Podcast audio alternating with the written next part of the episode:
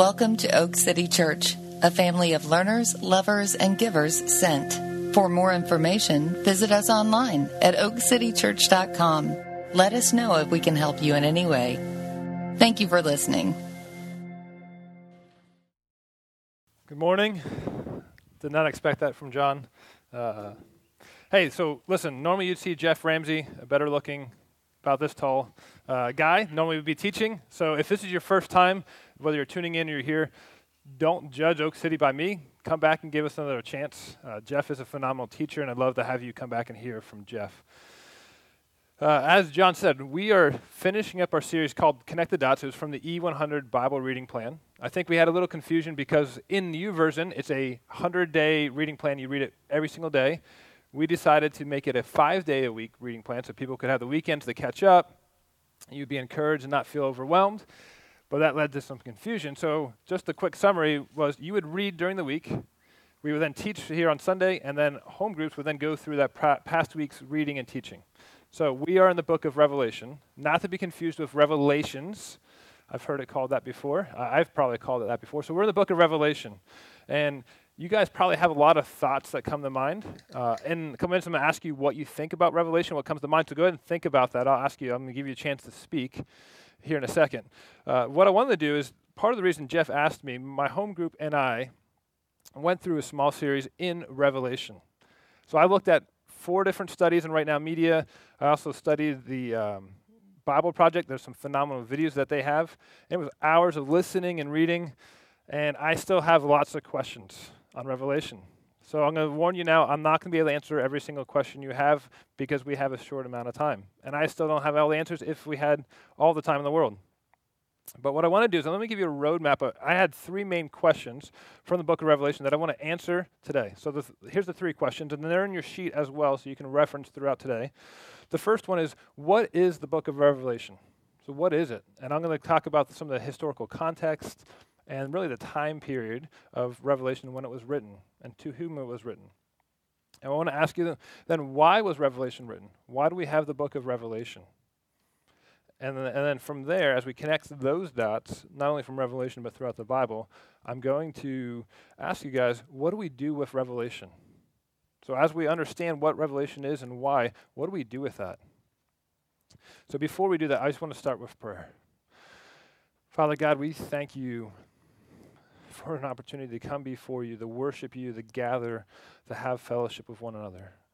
Father, you say where two or three are gathered, you are here. So, Holy Spirit, we thank you that you are here today.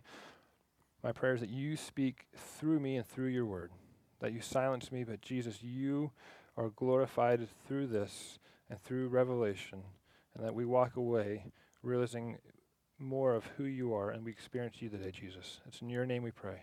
Amen. So listen, Revelation has really caused questions from people ever since it was written, Christians and non Christians. Everyone has questions in Revelation. And I think lots of different generations have thought, hey, are we in the end times? Right? Think about World War II.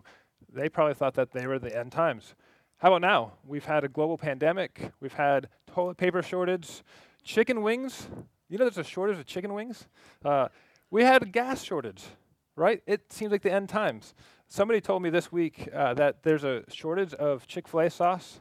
I don't really care for it. My kids, if I told them that, they would probably think it's the end of the world. I don't care for it, so you can judge me on that. But listen, uh, there are so many thoughts on Revelation and end times. I was recently reading an article on NPR and then PBS. They interviewed this lady, and I forget her name. Her name is Elaine Pagels. She's supposed to be this leading religious scholar from Princeton University. And I was reading this article, and she talked about the five myths of Revelation. And one thing that really jumped out to me was she said that Revelation doesn't belong in the New Testament. And her rationale was that the God in Revelation was like the God of the Old Testament, looking for vengeance and wanting to wipe people out. And I thought, man, has she read her Bible? And I question it because in Exodus 34, verses 6 and 7, it says this It says, The Lord, the Lord, a God merciful and gracious slow the anger, and abounding in steadfast love and faithfulness, keeping steadfast love for thousands, forgiving iniquity and transgression and sin, but by well, who by no means clear the guilty, visiting iniquity of the fathers and the children and the children's children to the third and fourth generation. And what's amazing about that, so that characteristic of God as being slow to anger, full of grace and mercy, it's repeated. Psalms 86, verses 5 and 15. It's repeated in Jonah 4, verse 2. And then Joel 2.13. It's all, all those call God as God that is slow to anger, abounding in steadfast love. So right away, I see she's a leading scholar, and I'm already questioning her thought on God of the Old Testament being different than the God, because the God of the Old Testament and the New is the same. So part of why we did that E100, that Bible reading plan too, was that we would see and experience and learn the characteristics of God from the beginning to the end. And not only that you just see it and learn it with your head, but it would learn it with your heart. So for me, we at Oak City, we use some phrase uh, called this, the story of the Bible. And there's four words we like to use. We say there's creation, right? God created, and then there's the fall when sin enters. And then from there you have the redemption, so God's plan to redeem us and make us home. And then there's the restoration. So the book of Restoration really shows us redemption and restoration.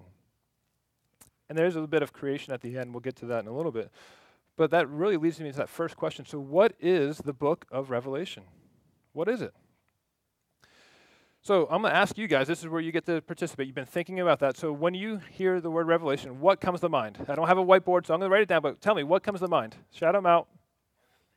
Mark of the beast. Yeah, what else? Tribulation. What else? Destruction. Left behind. Kirk Cameron, all right. Being united, reunited? Yeah, good, good. What else? A couple more. Crazy. Thank you, Glenn. Second coming. All right. It's probably good I don't have a, a whiteboard because you would not be able to read my handwriting. I probably won't be able to read this later, but I'm going to try to reference this. You know, and you guys are right. So as you read Revelation, uh, it's easy to say, all right, how do I how do I meditate on this? How do I reflect on God's word? What do I do with it? So let's make sense of some of this.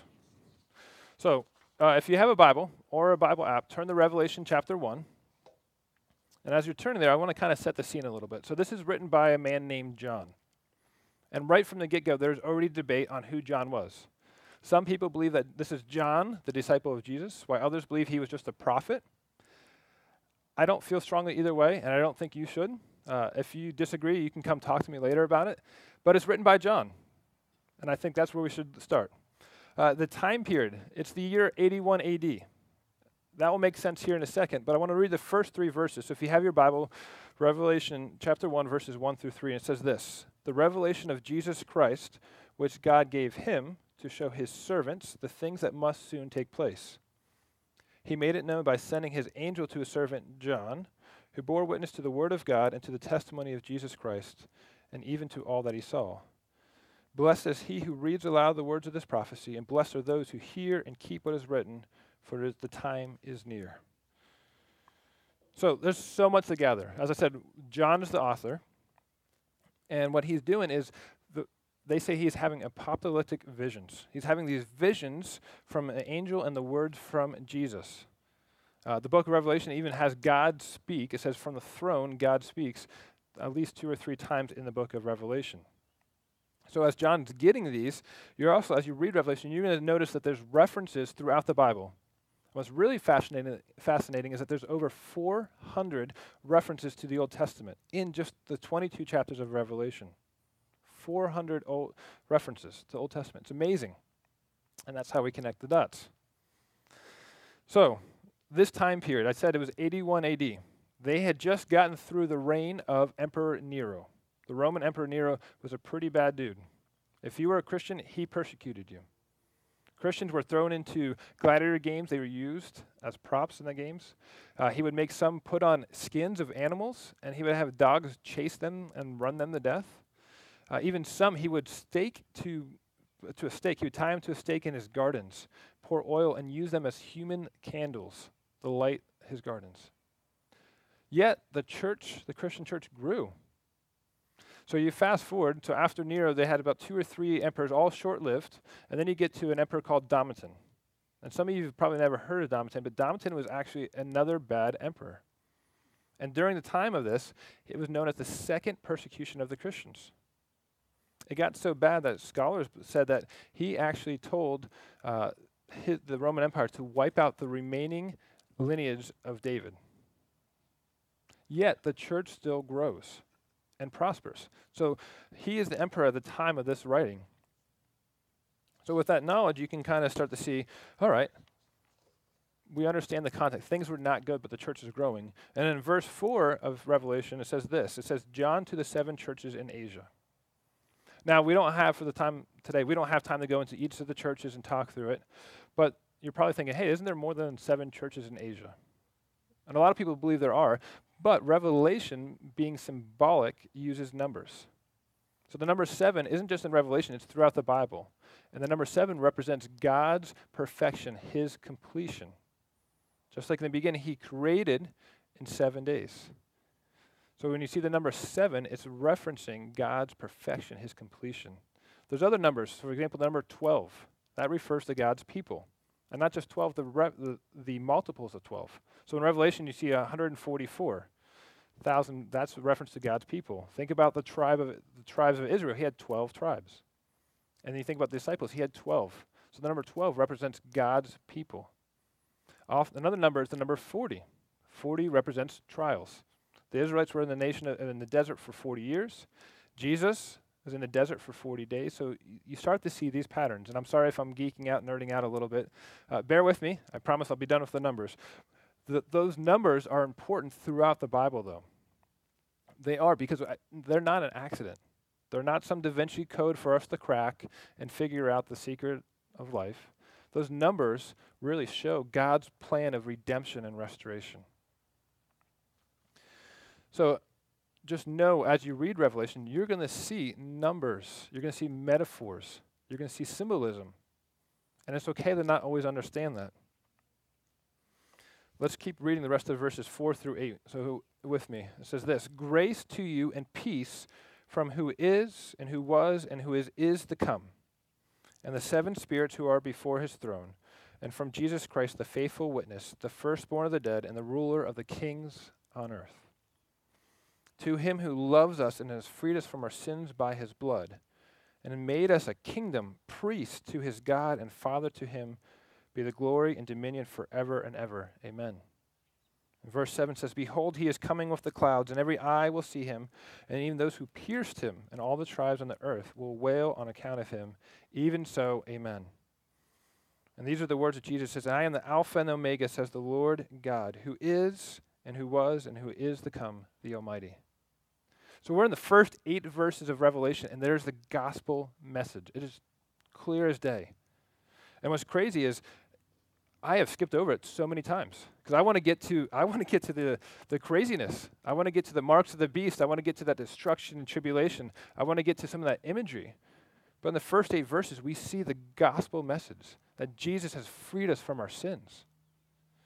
That he is the King of kings. And I th- right there, I think that's where the tension builds in Revelation. Listen, I, I want to be my own king.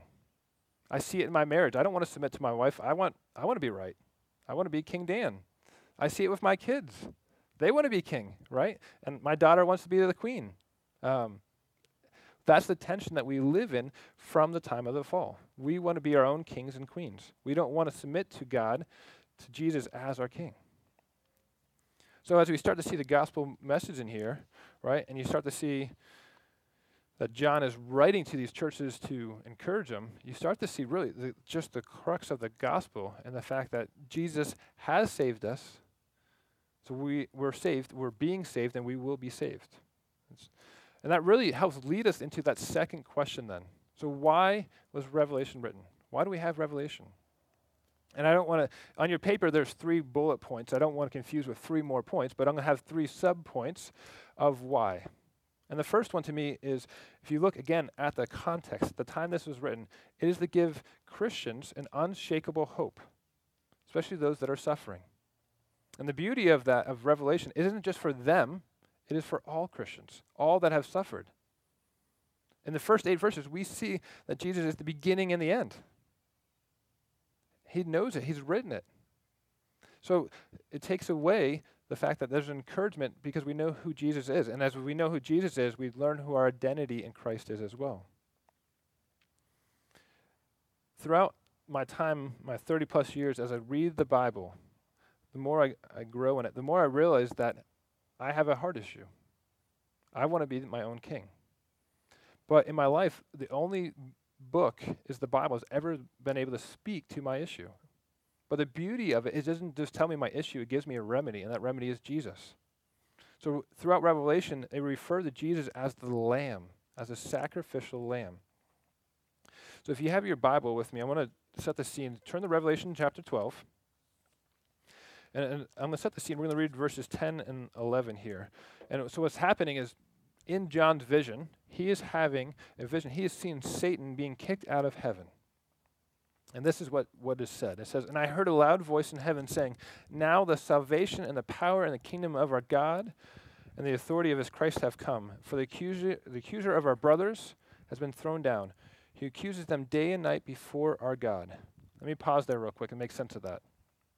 In the Old Testament, there's a couple references to Satan accusing people. So the first one is in Job, where, jo- where Satan stands before God and he says, God, the only reason he doesn't fear you or he doesn't sin is because you've given him no reason to.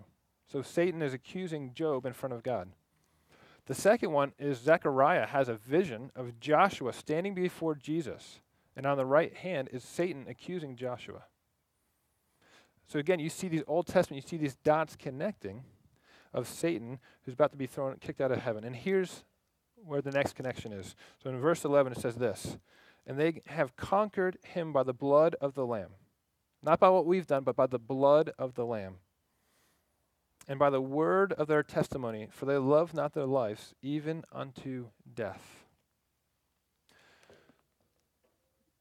what John's vision here is he sees Satan kicked out and people are, who have made the commitment, who have become conquerors. Romans 8 says we are more than conquerors, but it's because of the blood of Jesus, right? And then it calls us to the word of our testimony.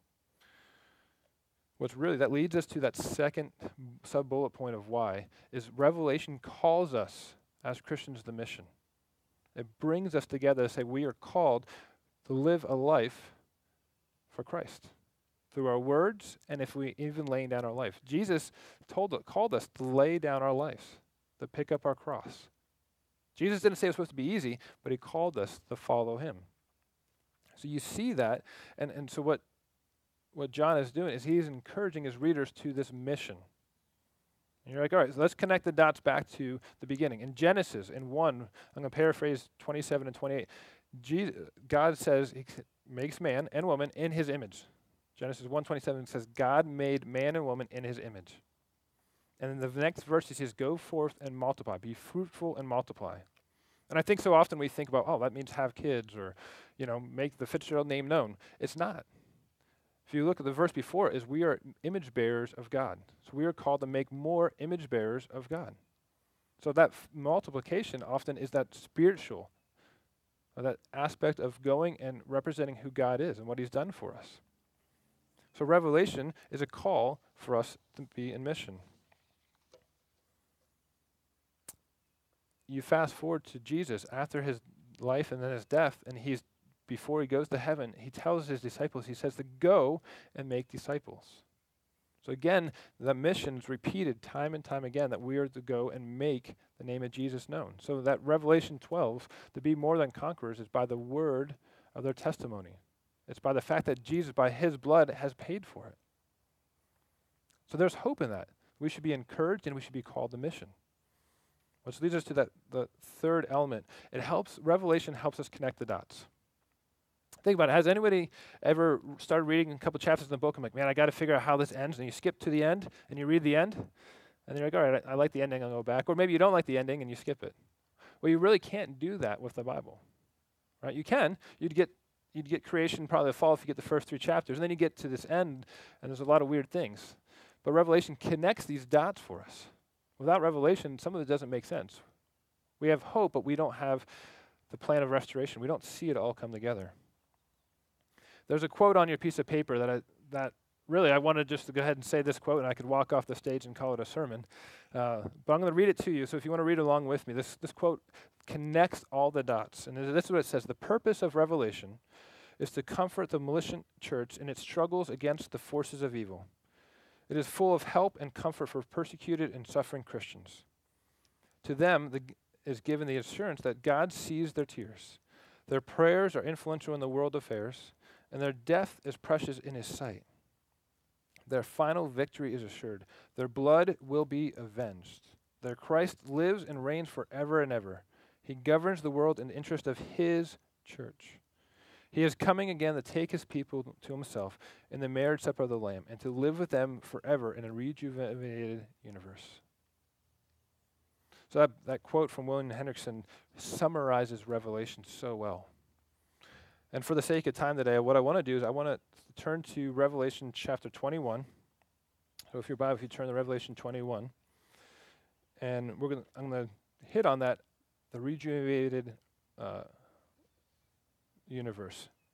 So again, this is John's vision. He's here he says, "Then I saw a new heaven and a new earth, for the first heaven and the first earth had passed away, and the sea was no more.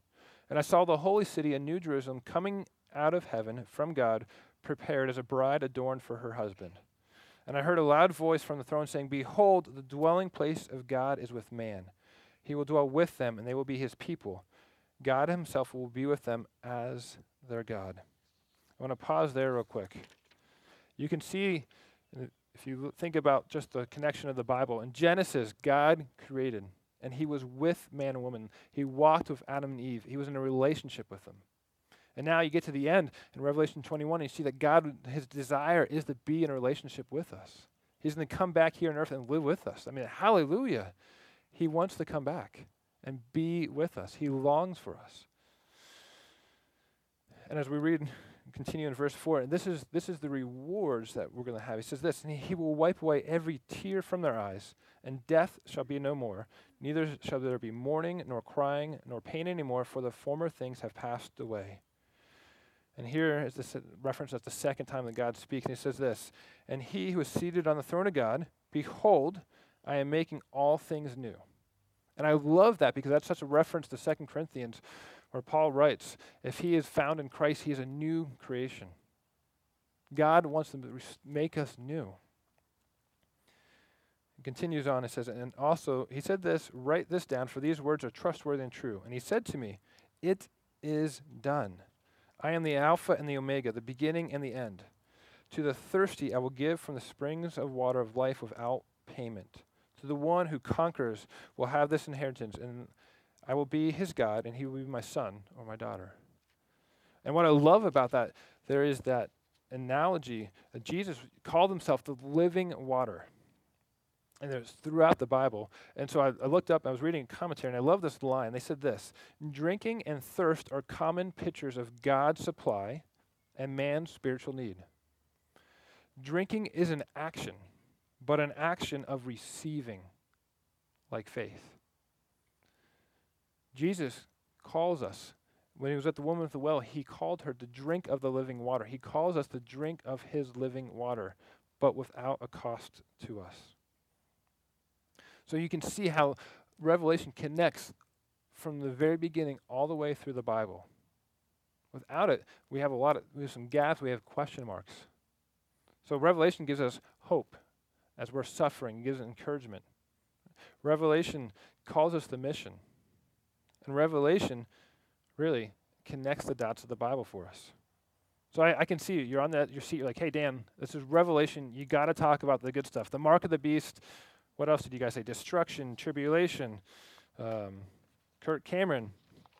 I'll leave that one out, right? But we have questions about it.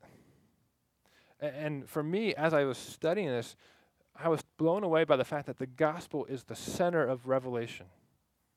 And if you have your Bible, if you, if you look in your Bible, the words in here are red. Not all of them, but there are lots of these words are red because those are the words of Jesus. Revelation is important because he speaks to us through that. But I think part of that is that there's tension. Because we say, well, what do we do with the book of Revelation? So I can understand the historical context. I can understand the time. I get that it, it should call me the mission. It should encourage me. It should connect dots. But what do I do with all this? And I know this doesn't probably sound like a really Sunday church answer, but for me, what God has spoken is that we are called to trust Him. Let, let me explain. Uh, so let me take a step back. Quick show of hands. Who has read the Left Behind books? Pretty good amount of us, all right? I grew up, I read them, and I thought I had Revelation figured out. I was like, man, there's so much, but I got it. I'm smart. And then I started reading Revelation, and I realized, ooh, the theology is not the best. This is there's some fiction, but what really jumps out to me now is that the gospel was not the center. There's a, there's a lot of great stuff, and, and fortunately, I remember reading them. I wanted to do a video, a Left Behind video. So if you read the books, there's a one of the pastors had made a video, and people found it, and it was like, hey, if you're left behind, and Jesus came back and raptured us. I wanted to do that. Fortunately, my parents didn't let me. Um, it's not personal, so I'll just leave it at that. But you take that step back, and as we study Revelation, we're supposed to trust God. So you're like, all right, Dan, okay, I get that. I trust God, but there's stuff that doesn't make sense. There's a seven-headed dragon. There's the uh, there's wars. There's plagues that are similar to Exodus. So what I want to say to that is, it is okay to be frustrated. It's okay to not know. I think part of that tension though started in the garden. When God said, told Adam Eve, do not eat of the tree of the knowledge of good and evil. And Satan lied to them and said, hey, you can be like God. You and I, we want to be our own king or queen. We want to be like God. So there's a there's a healthy tension, there's an unhealthy tension of trying to figure out what revelation, what it all means. But it takes faith to say, "Hey God, I don't get this, and I trust you because you are the beginning and the end." I think some of that um, Ken posted in our Bible reading. He wrote, he posted a, a, on day 97. If you haven't read the quote, it's great. It's from the Gospel Coalition. And I'm going to summarize it because it's a really long quote. Let me just paraphrase it for you. He says this that there's a reminder that we should expect frustration when we're learning something new. As we put in effort to learn something, we should just expect frustration. But the key is that the Bible is far more than just a delivery of information to us it aims to shape the way we think and the way we act. This means more often than not, we should expect to experience frustration as we sit down to read the Bible. And that quote speaks to it because it goes back to the fact that we were made to be dependent on God. I see my kids that are two, four, and six that want to be so independent. But in the very beginning, they're made to depend on us, right? As babies, we are made to depend on God. And so often we don't want to. So there's this tension of trying to figure it out to say, I want to know because I don't want to have to rely on God. There's that terrible saying that says, God will never give you more than you can handle. That's the biggest lie. Because if God didn't give us more than we could handle, we would never need God. And the thing is, the same goes not only with studying the Bible, but with our walk with Jesus. Jesus tells us to pick up our cross. He doesn't say it's going to be easy. It doesn't promise a nice house, nice things. Jesus says that we are to follow him, to lay down our life. As I read in Revelation 12, right? The, that they were more than conquerors by their word, by their testimony, to the point that it cost them their life. That's what we're supposed to take from Revelation, is that we are to trust God as the Alpha and the Omega, the beginning and the end, and say, God, you know the beginning and the end. You wrote it, and we trust you and let the details not be the, the issue. Let the gospel be the center of our lives. So, as we uh, kind of close, I want to give you one more verse from Revelation. I'm going to actually give you two more verses. I lied. Uh, so, in chapter 22 is the end of Revelation. Verse 13, again, you see Jesus says, I am the Alpha and the Omega, the first and the last, the beginning and the end. And in verse 17 it says this The Spirit and the bride say, Come. And let the one who hears say, Come. And let the one who is thirsty come. Let the one who desires to take the water of life without price. We are all spiritually thirsty. If this is your first time hearing of Jesus, or you've, you've heard of him and you know him with your head but not your heart, I would invite you today. Uh, come talk to me. Come talk to John we'd love to, to really lay out the gospel for you, to have a conversation of what it means to be a follower of Jesus. And listen, if you are a follower of Jesus, Revelation calls us to come, right, the quench our thirst in Jesus. If you're a follower, uh, Revelation should give us hope. Our hope shouldn't be in politics, shouldn't be in our wealth, shouldn't be in what we do or our power or our titles. It shouldn't be in our identity other than Jesus. So if your hope today is not only in Jesus, you can confess that's between you and God. But then I'm going to ask you, after you do, is to take this next step and to call you the mission by our testimony, by our words, to share the love and the grace and the truth of Jesus. Let's pray. God, we thank you for your grace. We thank you for your mercy. We thank you that you don't leave us to ourselves. That, God, that you desire to make things new, that you desire to restore life with us. Jesus, we thank you that through the life, the death, and the resurrection of Jesus, we can have hope, we can have peace, we can have purpose. Jesus, I pray for those that today that don't know you, that they would learn to know you with all of their hearts, that they would call you King of their hearts. Jesus, that they would drink, they take the action of receiving your living water. And Jesus, for those of us that do know you and that love you and follow you, my hope and my prayer is that we would, we would trust you that we would leave the details to you, that we would say, Jesus, we see that you are the center of the Bible. Not just Revelation, but all the Bible. That Jesus, we would cling to you and say, You are our hope, our living hope. You are the cornerstone, Jesus. It's in your name we pray. Amen.